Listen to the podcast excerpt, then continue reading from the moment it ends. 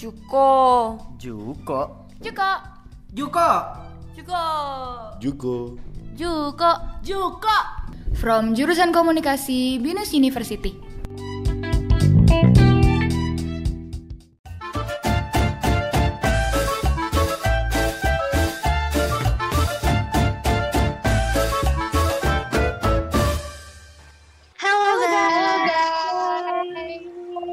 Welcome to our very first podcast, ABGD Podcast. So, on our very first podcast, we hope that all of you who are listening to our podcast are doing well. But before we start, let us introduce ourselves first. Starting with me, Alithia. And me, Belkis. Don't forget me, Jenny. And last but not least, hi, I'm Daka. And we are ABGD. Okay, okay. So, a lot of you might ask and think, why AB, ABJD?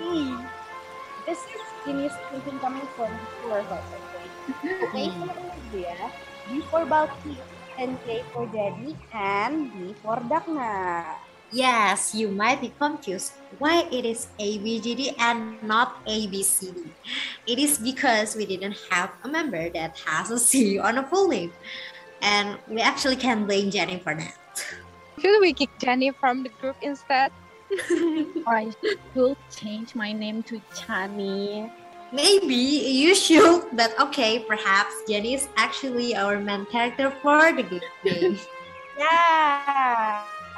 Okay, it's good. So, So, enough of the chit chat, guys. Mm-hmm. So, what are we going to discuss about today, guys? Something exciting perhaps?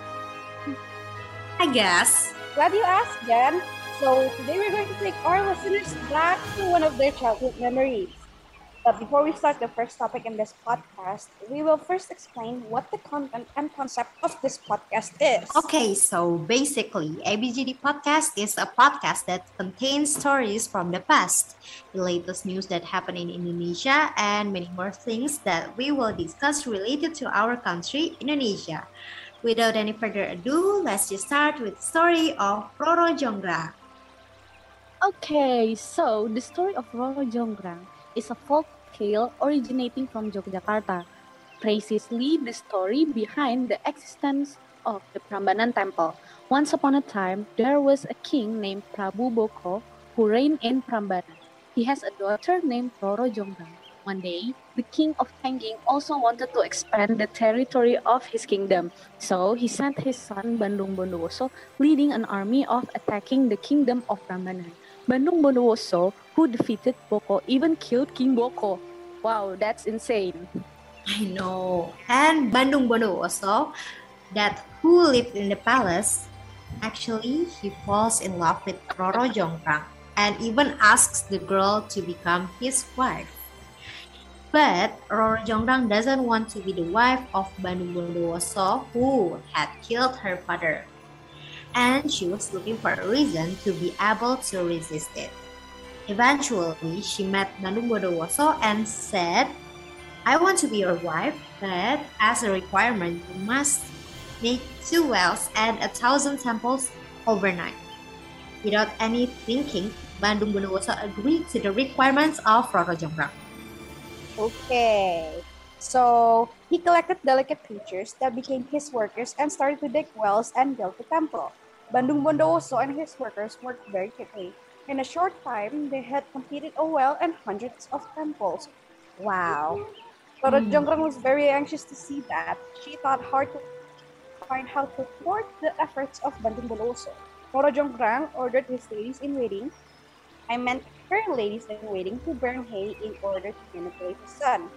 The workers mm. also got rowdy because they thought it was morning. They are leaving Bandung Bondowoso, wells and temples which are not yet finished, and Bandung Bondowoso who attempted to call them back, but they still left her. This shows hmm. how incredibly intelligent Roro Jonggrang was back in the day. Right, a girl boss. Yeah.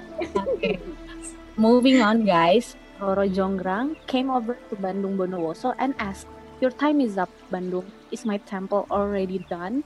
Bandung Bondowoso was very angry because he knew Roro Jonggrang had thwarted his hard work. but he was trying to hold back.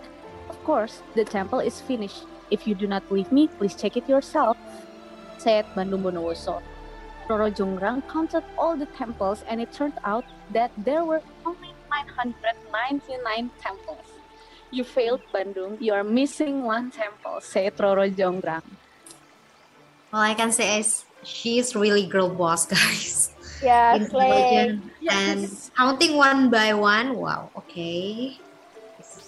And then Bandung Bondowoso was very angry and say, if you're not cheating, I could definitely finish the temple for you. A thousand temple Jonggrang. Well, I will comply with your request and will make you a Roro Jonggrang temple. So that the number of temples becomes a thousand. Then Roro Jonggrang transformed into a stone that is very beautiful and wonderful. Well, that's the story of Roro Jonggrang. So, okay, now I would like to know about what you guys Mm. think about this book or story. Any opinions? Okay, so for me, to be honest, it is surely very sad if we are in Roro Jonggrang's position, right, guys? Just because like she doesn't want to marry Bandung Bondowo, so she's even cursed to be stoned when she is just doing the right thing because she is forced to do the marriage. And of course, we never hope something like that happens to us, right? Yeah, of course. Yeah, but, that's bad. Uh, I actually feel really sad for Roro Jonggrang because based on this story, she is pictured as this woman that didn't really have a choice. And actually, I think this represents, I mean, the women of many. I mean, like, it actually represents many women here in Indonesia where they Yes. actually are forced to be married with, I mean, powerful men, I guess. And Yeah. in this story, she is as if she is obligated to marry Bandung Bondowoso, who literally is the man is the man who killed her father. I've heard about this story several times before, and it seems like this story lives on for many generations. Yeah, I think uh, the story of Roro Jonggrang is very interesting because if you think logically, it's impossible for making 1,000 temples in just one night, right? Right. And then, Yeah. but in the story, there is a real evidence of the temple. The story, I think, it's very sad because the tragic ending of Roro Jonggrang. Yes, I totally agree. I think my opinion has been represented by all of you guys because as a human being, she certainly has her own choice, especially about life companions. So when he was forced to marry Bandung, I think that's the good choice.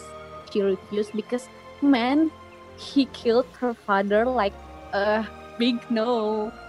Yeah, right. So, what do you guys think? Is our podcast entertaining or not? But hopefully, we can entertain you through the story that we give to you guys. That's all for our podcast today. See you on our next podcast with another topic that is definitely no less exciting than this topic. See you and have a nice day, guys. Bye bye. Bye-bye.